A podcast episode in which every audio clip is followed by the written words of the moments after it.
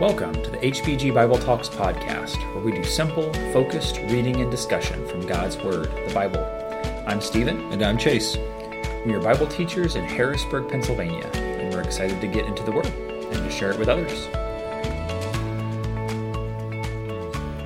Welcome back to uh, this section of Ephesians 4 and 5, where Paul is getting just very, very practical as far as don't do these things. Uh, instead, do these things. Um, put off the old and put on the new. We're kind of continuing our theme from last week and uh, doing kind of a part two of this as we get in uh, further into Ephesians chapter 5. And uh, Paul will have several things here that are just really practical, helpful to think about um, that we need to put off and then not just say no, uh, like we talked about last week, but say yes to things that are better. Yeah, absolutely. And our hope is with this podcast that it will encourage you to get into some of the other epistles of Paul. Um, because this is a, a, similar thread throughout his epistles where he'll encourage us to put off something, but instead to put on. And so, like Stephen said last week, we covered the concept, but we also discussed instead of speaking lies and, and uh, lying to one another, we need to be people who put on truth and speak truth to one another instead of being angry uh, and, and sinning, what we need to do is find a way to build up and encourage somebody. And along those lines, instead of stealing, we need to work. Instead of talking bad about someone, find a way to encourage them. And instead of being bitter, we need to find ways to forgive and to love other people. And so we rolled into chapter 5 last week, but uh, we're just going to continue in it today. And um, we'll just go ahead and we'll read verses 3 down to verse uh, 5, and then we'll talk about those, and then we'll, we'll bite off a bigger chunk after that. So I'm reading from the New American Standard Bible, Ephesians 5, verse 3. But immorality, or any impurity or greed, must not even be named among you, as is proper among saints. And there must be no filthiness and silly talk or coarse jesting, which are not fitting, but rather giving of thanks.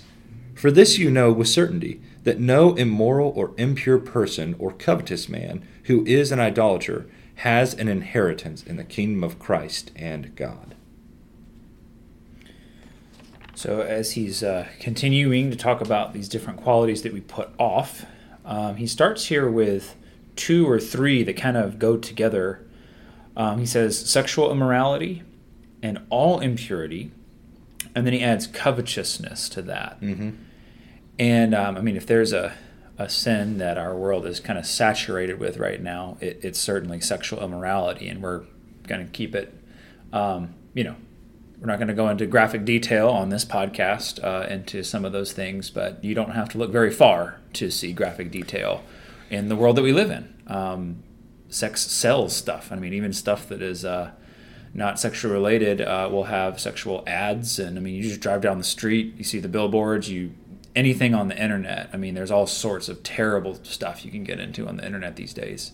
Mm-hmm. Yeah. What Paul's saying, this should be put away from the Christian. And I appreciate that he points out it's not just like the quote unquote big stuff. Sexual immorality here, I think, does refer to kind of like the physical act of being sexually immoral mm-hmm. with someone who doesn't belong to you. It's not your spouse. Um, but he, then he adds to that, and all impurity. And there are things short of the sexual act that one can do that are still impure. They're not right. Um, and we're going to see a little bit later in this chapter that the sexual relationship is one that is beautiful and good and right in the context of marriage. And husbands and wives are encouraged to that. Um, and that's even parallel to Christ in the church uh, later in this chapter. Again, we'll talk about that next week, Lord willing sex is not dirty or bad in and of itself, but it is something that God created good, and Satan has perverted it and twisted it in all sorts of ways uh, to where we see it today, where it's just a, a, an empty shell of what it's supposed to be because it's just been drugged through the mud in so many different ways. Yeah, absolutely. And I think one of the ways we're seeing it in our country, but not in the country, but in the world right now, is, is pornography. Um, it's all over the place. I mean, children are getting introduced to it at, a, at an alarming young age, mm-hmm. and we, we need to have our we need to have our fists up. We need to be ready to fight against this stuff because Satan's coming at it or coming at us with it at every single angle and with every opportunity that he gets. Um, and this word immorality, some of the older translations just use the word fornication. And mm-hmm. I, I, think that's appropriate. That's what it is. It's sex outside of marriage, like Stephen said. And that is not something a Christian should be involved in whatsoever. Uh, this is also something that Jesus condemned whenever we were going through the Gospel of Mark. And uh, as far as the impurity and the covetousness, or my translation says greed there, but I prefer covetousness there. This really takes us back to season three. I mean, Paul's saying this really because this is what the Lord Jesus himself said. Uh, in Matthew 5 27, Jesus said, You've heard that it was said, You shall not commit adultery. But I say to you that everyone who looks at a woman with lust for her has already committed adultery with her in his heart. And if your right eye makes you stumble, tear it out, throw it from you, for it's better to lose one of the parts of your body than for your whole body to be thrown into hell. Jesus established this principle that it's not good enough to say, Well, I didn't sleep with them. No, take it a step further than that. Don't even covet them. Don't even look at them with lust in your heart. All of that should not be named among Christians. Yeah.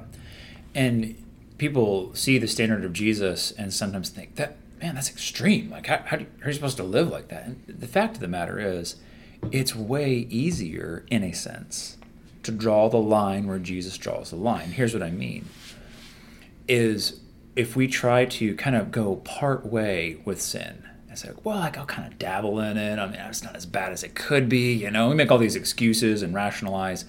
No, like it's way harder to stop once you're partway down the road of sin and it's already just enticing you rather than say, no, I'm not even going to entertain that thought in my mind. I'm gonna I'm gonna think about something else. I'm gonna think about something pure and holy. And I, I like Philippians four verse eight for this. You know, whatever's pure and true and lovely and all that. Uh, you know, dwell on these things fill your mind with things that are good. It's not just saying no to something, it's saying yes to something better. If you're married, think about your spouse. Uh, you know, put your energy there instead of. Uh, I mean, Proverbs talks about that idea of like, you know, don't go to the forbidden woman. Go to go to the wife of your youth. Proverbs five is a great chapter on this. But th- this point that really it starts in the heart. Mm-hmm. Uh, with each of these things, and especially in the Sermon on the Mount that we talked about previously, and here in Ephesians, the Lord wants our heart. He doesn't just want our outward behavior. Well, I technically didn't do that with this person. Okay, good. But what are you doing in your heart? Mm-hmm. Uh, that that's really what uh, Jesus is taking aim at, and Paul is taking aim at here as well. I do think that covetousness here, or greed, um, is a broader principle than just sexual. Sure. Um, it certainly applies, like you said, you know, the lust uh, that Jesus mentions in Matthew 5, but this would include coveting other things. I mean, the 10th commandment, right, was you shall not covet your neighbor's wife, but also like his donkey or like all the other things that uh, belong to your neighbor. If it doesn't belong to you, don't sit there and mull over how miserable you are that you don't have that. Mm-hmm. Um, covetousness can be for money, it can be for power, it can be for uh, attention. There's so many things that we can covet that we don't have. And so, covetousness or greed is certainly true. It's the root of sexual problems, but it's the root of all sorts of other problems. Yeah. And it's Paul's not taking this lightly. What? How does he say it in verse three? These things must not even be named among you, as mm-hmm. is proper among saints. There's no dabbling in this. That's okay pretty clear language, isn't it? Yeah. Stop. This can't happen in the local church. I think there's one translation, it might be the NIV, that's like not even a hint is the idea. Yeah, that's really cool. Yeah. And so it's like don't uh, don't mess around with this stuff. And Paul connects uh, the covetousness to idolatry in verse five. You may be sure of this that anyone who is sexually immoral or impure, there's those two, or who is covetous, that is an idolater, has no inherent and no inheritance in the kingdom of Christ and God. Those are sobering words because, again, Paul's writing to Gentiles who have, many of whom have come out of idolatry, like literal physical idolatry, like they've been going to idol temples and worshiping, you know, Zeus or Apollo or whoever. And now he's saying, listen, but if you, in your heart, are setting up this thing you want and are coveting after, lusting after, if that's the thing that's on the throne of your heart, guess what? It's still idolatry. You might not be going into the idol temple, but in the temple of your heart, in the temple of your body, you are still setting up something that's not God as the object Yeah. of your worship and affection. Man, and doesn't that bring like all the Old Testament imagery of when Israel was turning their hearts toward idols? Doesn't that bring it to light? Because I, I think it's really easy, even in, in the Old Testament, to look at all those times they were literally physically bowing down to an idol and be like, "Ha, that doesn't really relate to us." You know, we have, I don't do that. And then you you pick up your phone, or you know, you, you do something, and it's like, no, you are guilty of that, um, and, and maybe just a different way. Uh, as Stephen said, an idol is just anything that takes the place of God in your heart. And so for these people here, it wasn't just a physical thing that they might be going to, a temple of some kind, but it is a physical relationship that they're going to that has set up as an idol in their heart. And again, Paul uses clear language. The, the people who do these things, they do not have an inheritance in the kingdom of Christ and God. It, it makes sense. If, if your heart is in the idol, is, is with something else, then what makes you think you can go to the kingdom of God and then be there? You cannot do both of these things. And it's interesting in verse 4, um, there's another put off in the middle of this where he says, it's more like a verbal thing let there be no filthiness, nor foolish talk, nor crude joking, Yeah, let's break those down. which are out of place, Yeah. but instead let there be thanksgiving. Um, again, I think most of these are kind of verbal in nature, like how we use our words. Um, but I think it's particularly interesting that he uses crude joking here. Mhm. Coarse jesting is my translation there. Yeah, uh, dirty jokes have been around for a long time. Yeah, they have. And humor is a blessing. Um, when we joke around with people and make each other laugh, I mean, there's lots of clean and funny things. God created a funny world. Yeah, and there there is humor, I believe, in the scriptures that we even see. Yeah. Um, I think even Jesus himself had humor about him in some of the parables he would tell. I think about the the Sermon on the Mount in Matthew seven as Jesus talks about this guy with a log in his eye, Right. trying to point out the speck in someone else's eye. I mean that Yeah. there was humor behind that. But again, the, the point is that was wholesome humor. That that was humor that was making a point. It was not this coarse jesting that Paul is talking about. That's right.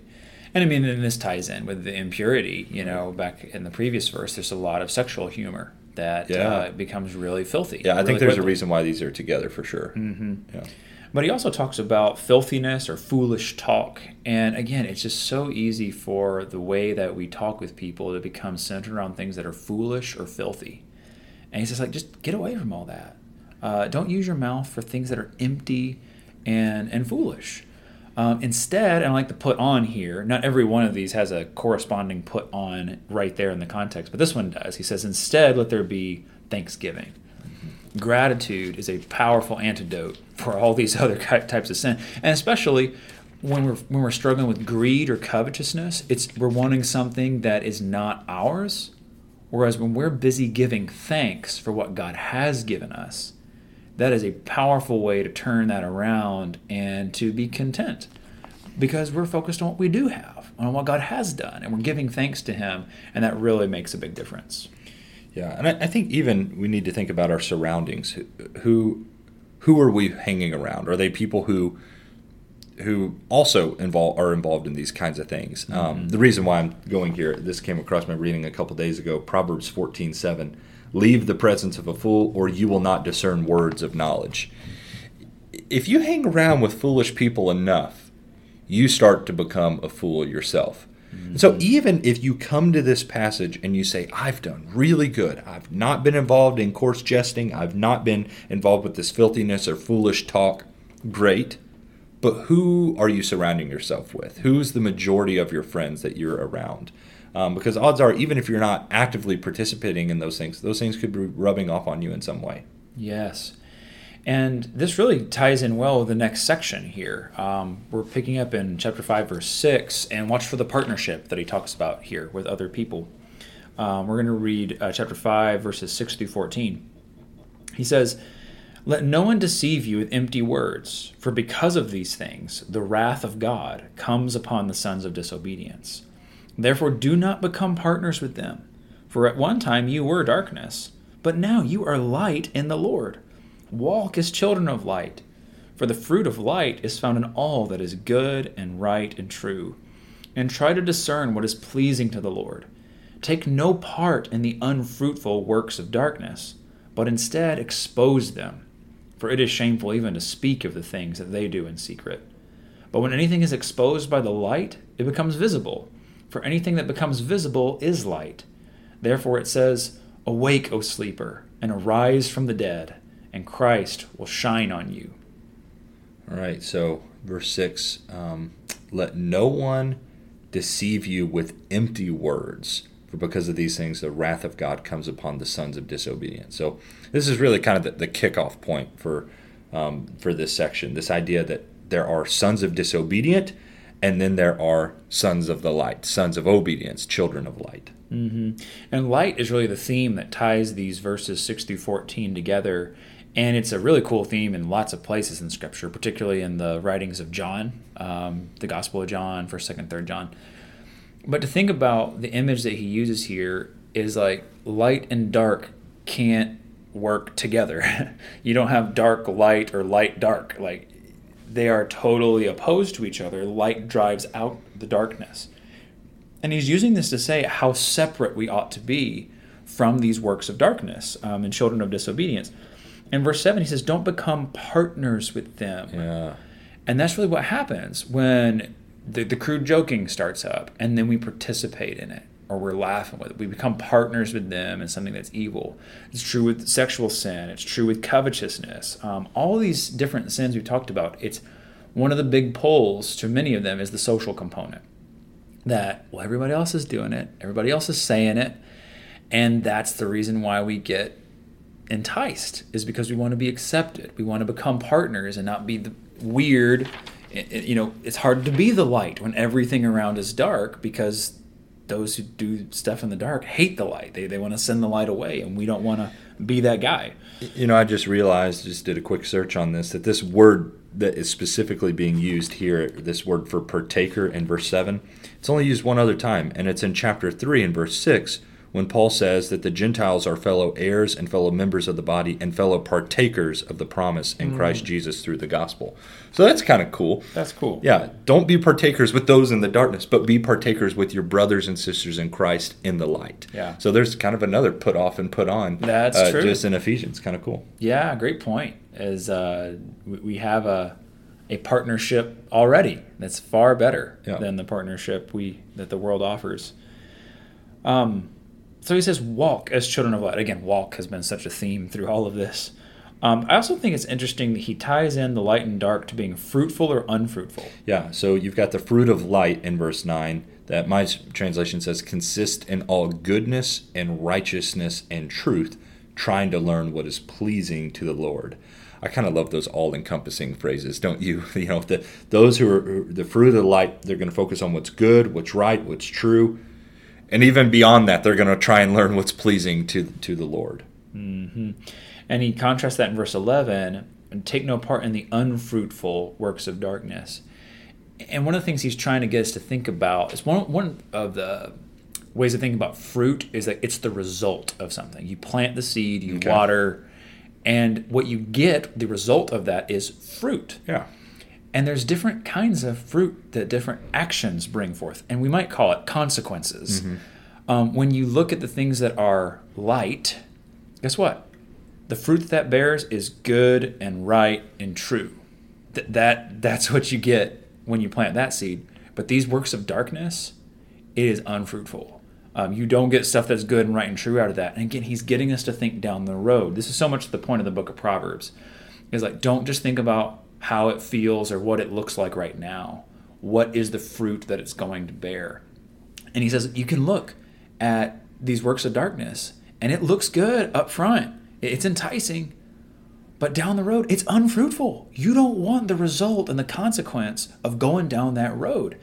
And he points out in verse 11, we shouldn't just not take part in these works of darkness, but instead we need to expose them. That's what light does. It exposes what's in the darkness. And here, I'll be honest, this is like a, a, another difficult level of being a follower of Jesus and being the light of the world. Is it's not just enough for me to say no, but I have to, on some level, be an example to others, and yeah. at some point tell others, yes. "Hey, that's not okay before right. God." Yes, and I, let your light so shine before men that they may see your good works and glorify your Father who is in heaven. I think sometimes we, we use that as a cop out. Well, if I'm just a good Christian and I just live my life, it, then people will ask me, why are you that way? And guess what? It might happen that way, and that's fantastic. But like Stephen said, this is a whole nother level where you not only live it, but you speak it. You say it and you call it out when you see it. Right. And so that, that can take place in a number of places uh, workplace, neighbors, I know, who, whatever. But we got to speak up and we got to point out injustice. We have to point out um, the things that are sinful and the things that are wrong, even to someone who might not even be a Christian.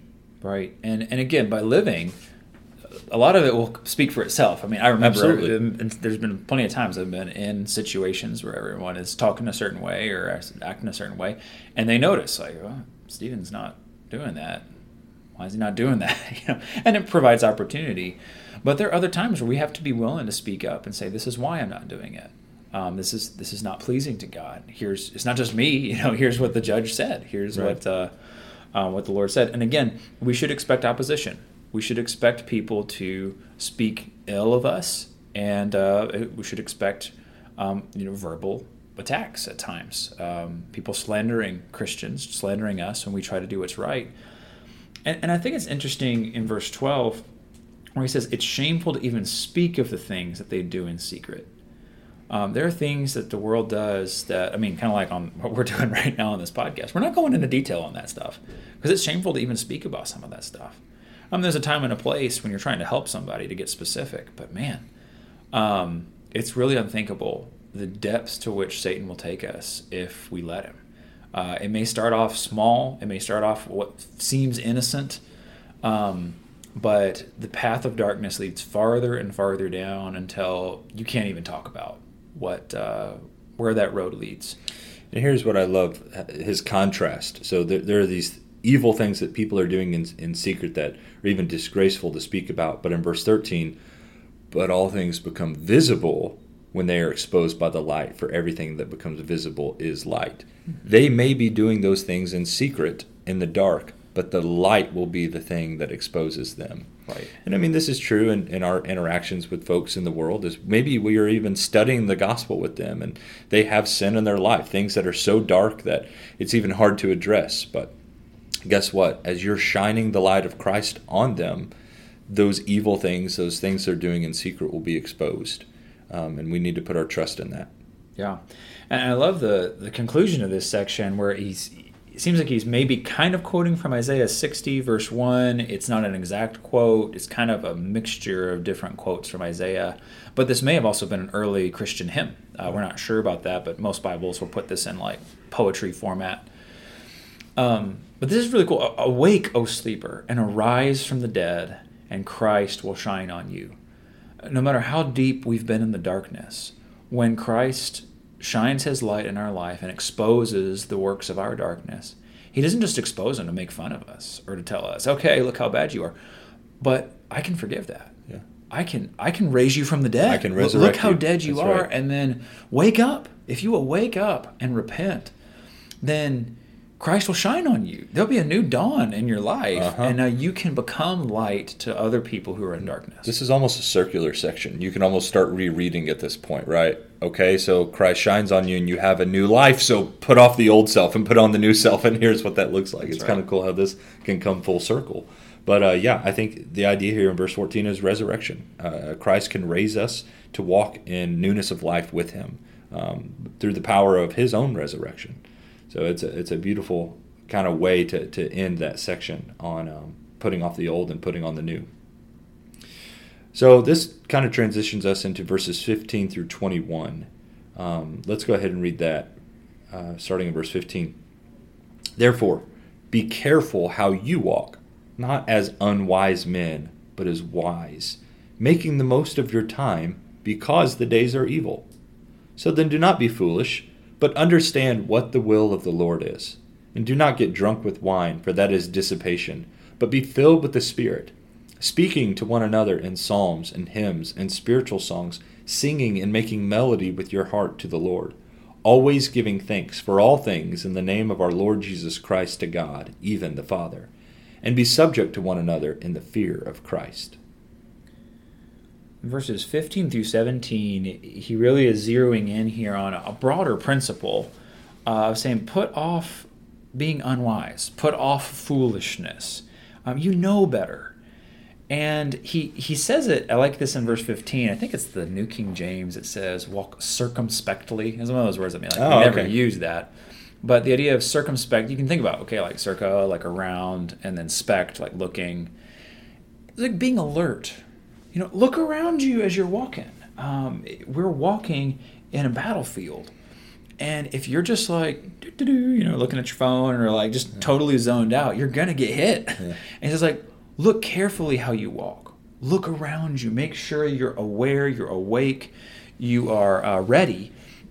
Um, and, and don't be foolish. Um, only a fool would walk into a battlefield, you know, not looking over his shoulder and making sure he knows what's going on. So I like the idea of walking circumspectly or walking carefully. Yeah, and I love how he goes on in verse 16, making the most of your time because the days are evil.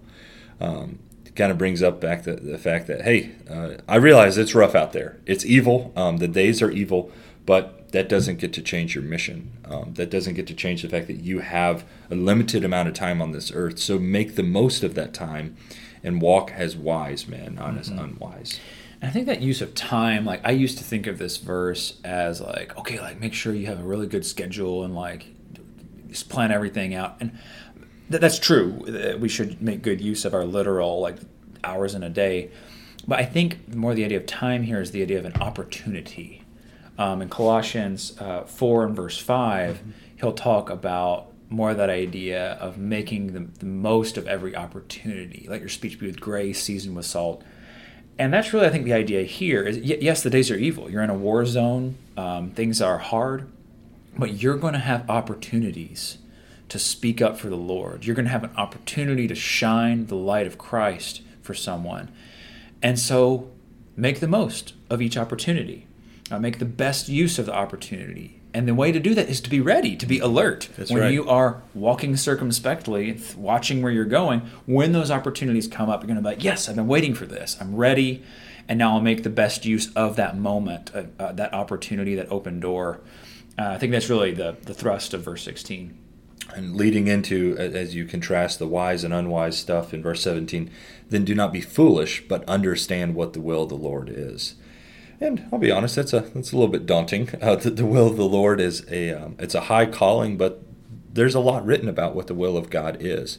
And I will say, sometime uh, if you like doing word searches in the scriptures, just search "will of the Lord" um, and read all the different statements in the New Testament and Old that say this is what the will of the Lord is. There's a couple of them in the New Testament that are pretty cool.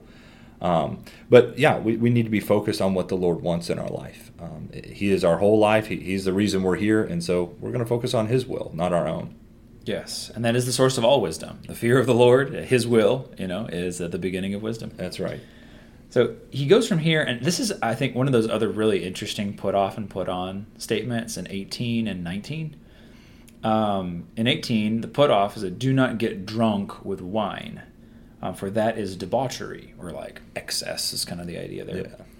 But be filled with the Spirit. And then he goes on addressing one another, psalms, hymns, and spiritual songs. This is a really interesting put off, put on. I mean, it's almost like he's saying you can be filled with one of two things. you can fill yourself with alcohol, and that leads to excess and all kinds of bad things. Or you can fill yourself with God's Spirit. And one of the ways to do that is with music, spiritual music. And it's really cool thinking about the contrast here. So, obviously, the first one, put off drunkenness. Uh, drunkenness is a sin in the Old Testament, the New Testament. There's all sorts of warnings against alcohol and its effects in like the book of Proverbs. Um, there's stories in the Old Testament, like you know Lot and his daughters, and all sorts of places where um, you can see it's a really bad idea to get drunk. I mean, it's not only bad in and of itself, but it leads to all sorts of other sins. And it comes back to sober mindedness. Um, I think in a lot of ways, drunkenness does. Uh, there, there's an admonition throughout the New Testament to be sober minded. And if we're participating in something that takes our, our wit away or our wits away from us, if that's maybe the good way to put it, um, we, we, will no longer be in a position to make a wise decision when temptation hits. Mm-hmm. And so, why would we compromise our conscience or our ability to make decisions when we know that we are waging war against the devil, that he is, um, he is trying to get us at every turn? So, why would we lower our guard by drinking or doing something that would intentionally um, make us not as sober minded? Right. Uh, and so, we, we need to walk away from that and, and not really be drunk or filled with wine, but be filled with the Spirit. Yeah, uh, Dr- drunk soldier is not uh, any no not much use at all. Yeah, right. And I mean that's uh, something you get discharged for, uh, yeah. dishonorably discharged for after a while, and so you you can't do that. You got to be sober minded, be looking out, walk, walking circumspectly. Um, is the idea. Yeah, but then in contrast to that, don't don't be filled with wine, but be filled with the Spirit. And this is a powerful concept. We've talked about how God's Spirit dwells in us mm-hmm. um, individually and collectively. That's right. We're a temple of His.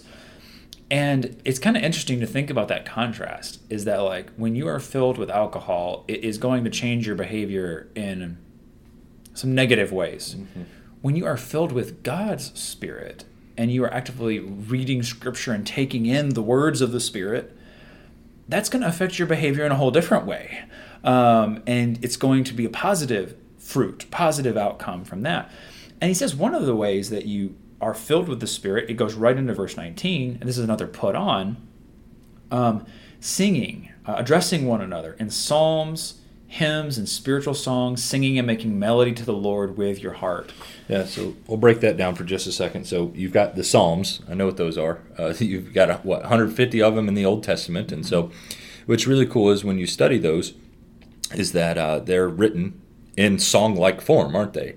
Uh, there's different phrases that are even given throughout some of the psalms that make it clear that maybe there was different people um, who were to chime in at that point or use their instruments or whatever have you. And so psalms got it.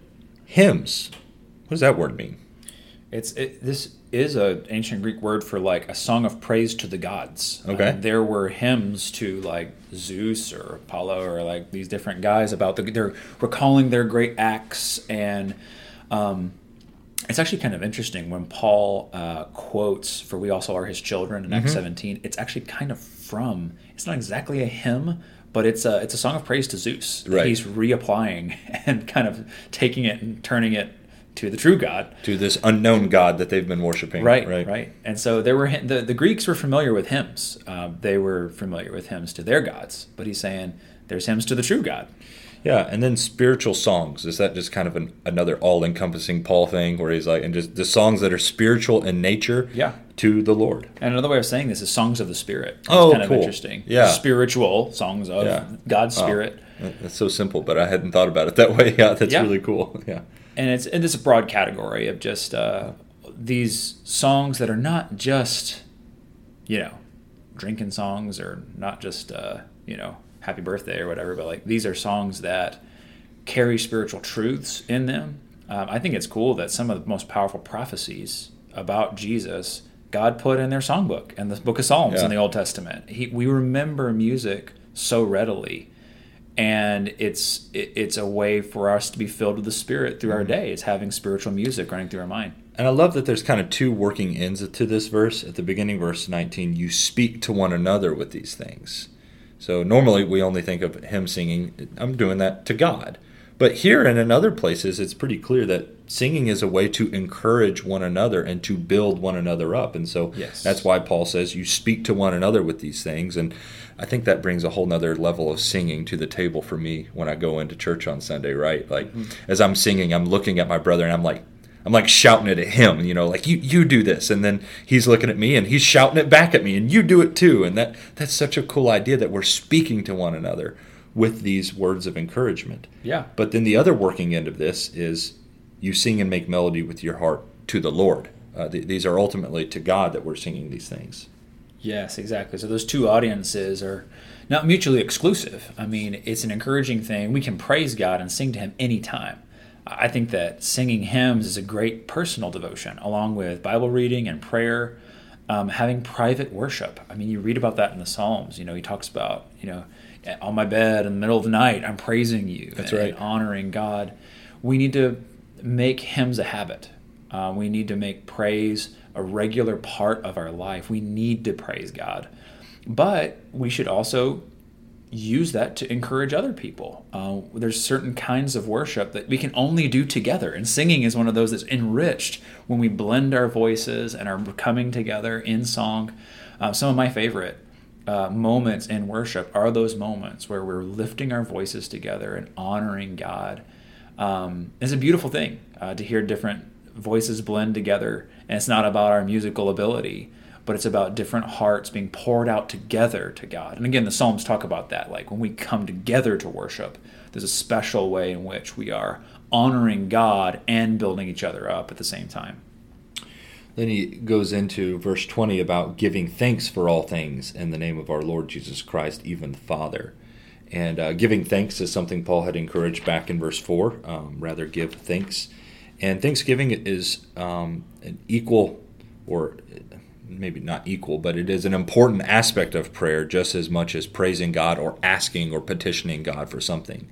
I mean, this is something that Jesus will address in Luke 17 when he heals those 10 lepers, and only one of them comes back and says, Thank you. Um, yep. Thanksgiving shows our gratitude to the Father, and it's really a verbal way to acknowledge, I'm at your mercy. You, you did not have to do that, and I'm recognizing, thank you, Father. You, you, did not have to do that at all. And that's really what we do whenever we thank someone else. We're, we're, going to them recognizing what you did for me, you did not have to do, but you did. And I'm verbally going to acknowledge it. Yes. And Thanksgiving is the same thing with the Father. Again, gratitude is one of the greatest things we can put on. Right. Uh, gratitude drives out a whole lot of other discontent and evil things in our hearts. And um, this is powerful in our songs. So many of our songs are giving thanks to to God. And it kind of wraps up here in verse 21, saying that we also need to submit to one another out of reverence for Christ. And this is really interesting. Submission is a uh, not a popular th- word in our world. No. Um, maybe particularly as Americans, uh, we kind of founded on the idea of not submitting. But right. Um, here he says we do need to submit, and this is a mutual submission, which is interesting. Usually, there's kind of a this group submits to that group or whatever, whether it's like government or um, things in marriage or whatever. We'll talk more about submission in the next uh, three sections: yeah, wives and, and husbands, imagine, children and parents. Yeah, it's a launch off point here yeah. too. Um, so this will uh, bleed right into next week's study, but submitting to each other is something that is so important as we think about working together in the body of Christ. Mm-hmm. I mean, mm-hmm. this goes back to chapter four, those qualities we're supposed to have. Um, mutual submission, that I'm putting your desires and your needs ahead of my own. And I'm not doing that because, you know, like you're so great or so perfect. I'm doing that out of reverence for Christ. Mm-hmm. I respect and honor Christ who submitted, in a sense, to me, not because I boss him around, but he put his his needs below mine. Right. He put what I needed first, and that's a, in a sense a type of submission. And now I need to submit and help and serve my brethren. Uh, so this is not just about me. Yeah. I got to get out of my selfish thinking and put on submissive, servant-like thinking and that's the core of Jesus' teaching in the gospel, or in all the gospels, is you know even the Son of Man did not come to be served, but to serve and to give His life a ransom for many. And He'll have that that powwow with His disciples multiple times that I need y'all to be servants to each other. Um, I need you to submit to one another, and that is where you will find true leadership. Yeah. So, anyways, yeah. So Stephen said it well that th- this will bleed into the rest of chapter five and a good bit of chapter six as well. And so, Lord willing, we'll get to talk about other relationships we need to be in submission to next week. If you're enjoying what you hear on the podcast, uh, please subscribe, leave a rating or a review. Um, if you'd like to study more with us, we'd love to hear from you. 717 585 0949 or email us at capitalcitychristians at gmail.com. Or for more information, check us out at capitalcitychristians.com. Thanks so much for listening.